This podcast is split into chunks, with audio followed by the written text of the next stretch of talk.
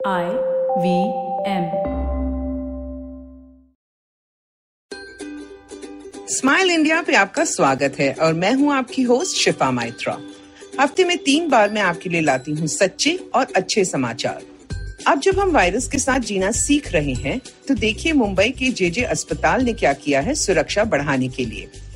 यहाँ के डॉक्टरों ने एक सुरक्षा कवच बनाया है जिसमें कोविड के मरीज़ को लेटाकर एक जगह से दूसरे जगह ले जाया जाता है अस्पताल में। इससे न कोई डॉक्टर या कोई अन्य मरीज़ को खतरा है बीमारी का। अब ये किस्सा सुनो सूरत से। यहाँ दसवीं कक्षा की दो लड़कियों ने विज्ञान की दुनिया में तहलका मचा दिया। उन्होंने एक नए एस्ट्रॉयड, यानी एक छोटे तारे की खोज की है। राधिका लखानी और वैदही वेकारिया के स्कूल ने उन्हें चुना all India space search campaign के लिए।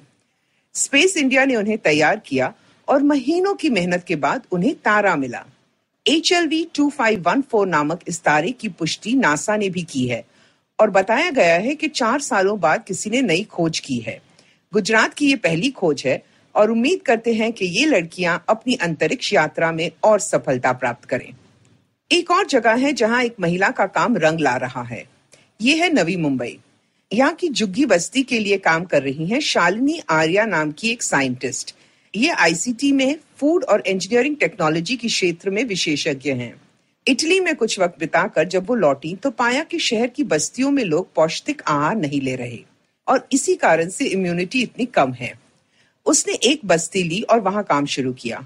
उपाय ढूंढा, जिससे आटे में ही फेर बदल किया गया और उसमें अधिक प्रोटीन डाइट्री फाइबर्स और विटामिन डाले गए। ये आटा ज़्यादा देर चलता है और दाम भी किफायती है। अब इस आटे से बनी रोटियाँ खाकर सबको फ़ायदा हो रहा है। शालिनी के लिए अनुभव बहुत मायने रखता है क्योंकि उनका भी बचपन एक ऐसी ही बस्ती में बीता था।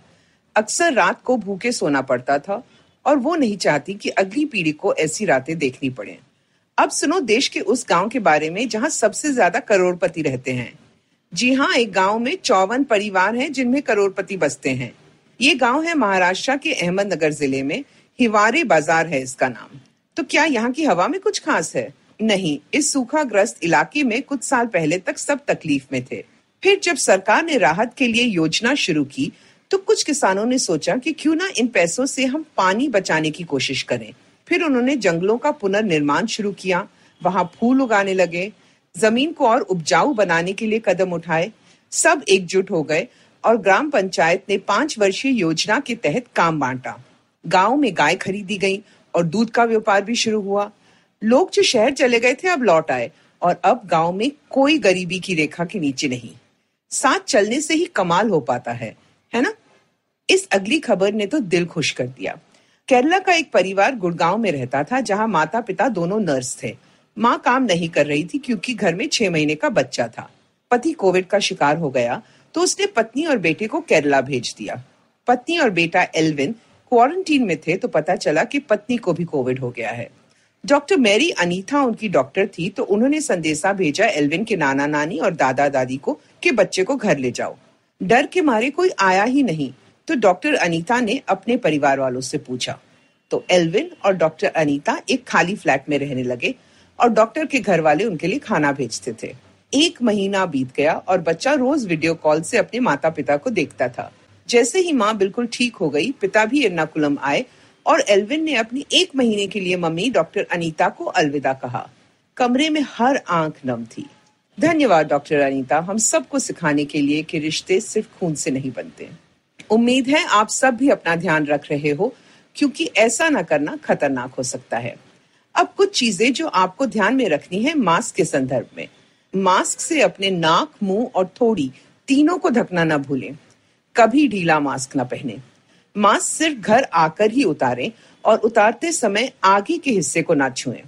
सूती कपड़े का ही मास्क पहने। एन नाइन्टी फाइव मास्क की ज़रूरत सिर्फ़ स्वास्थ्य कर्मचारियों को है। मास्क साबुन और पानी से धो लें और रात भर सुखाने के बाद ही पहने। बिना धोए मास्क प्लीज़ मत पहनना अगले दिन। अगर आपको ये पॉडकास्ट पसंद आया तो और दिलचस्प पॉडकास्ट सुनना न भूले आईवीएम नेटवर्क पे।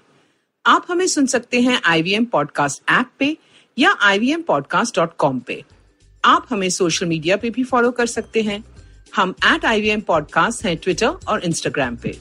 और अगर आप मुझसे बात करना चाहते हैं तो मेरा हैंडल है एट शिफा माइत्रा इंस्टाग्राम और ट्विटर पे। मैं आपसे जल्द मिलूँगी। तब तक हँसते रहो और हंसाते रहो।